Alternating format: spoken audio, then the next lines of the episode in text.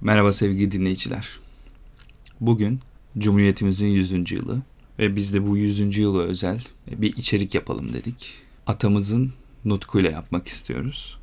Bu vesileyle biz de Cumhuriyetimizi kuran Mustafa Kemal Atatürk'ü daha iyi anlayabilmek için Nutuk kitabını okumanızı tavsiye ediyoruz. Keyifli dinlemeler.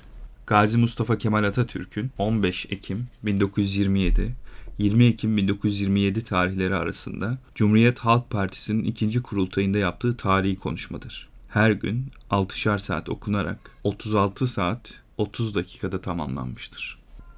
Türk gençliğine bıraktığım armağan, saygıdeğer efendiler, sizi günlerce işlerinizden alıkoyan uzun ve ayrıntılı sözlerim en son tarihe mal olmuş bir dönemin öyküsüdür. Bunda ulusum için ve yarınki çocuklarımız için dikkat ve uyanıklık sağlayabilecek kimi noktalı belirtebilmiş isem kendimi mutlu sayacağım.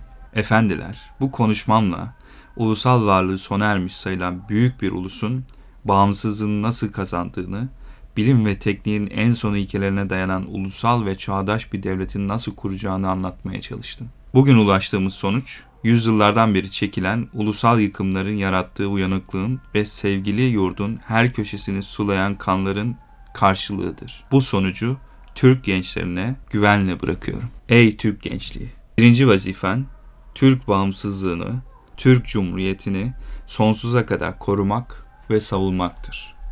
Varlığının ve geleceğinin biricik temeli budur. Bu temel senin en kıymetli hazinendir. Gelecekte de yurt içinde ve dışında seni bu kaynaktan yoksun etmek isteyen kötü niyetliler bulunacaktır. Bir gün bağımsızlık ve cumhuriyeti savunmak zorunda kalırsan, göreve atılmak için içinde bulunacağın durumun olanak ve koşullarını düşünmeyeceksin.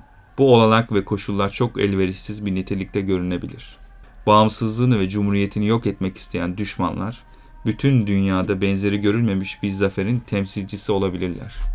Zorla ve aldatıcı düzenlerle sevgili yurdunun bütün kaleleri alınmış, bütün tersanelerine girilmiş, bütün orduları dağıtılmış ve yurdun her köşesi gerçekten ele geçirilmiş olabilir. Bütün bu koşullardan daha acı ve daha korkunç olmak üzere yurdunda iş başında bulunan aymazlık ve sapkınlık, üstelik hainlik içinde bulunabilirler. Dahası iş başında bulunan bu kişiler kendi çıkarlarını yurduna girmiş olan düşmanların siyasi amaçlarıyla birleştirebilirler. Ulus, yoksulluk ve sıkıntı içinde ezgin ve bitkin düşmüş olabilir.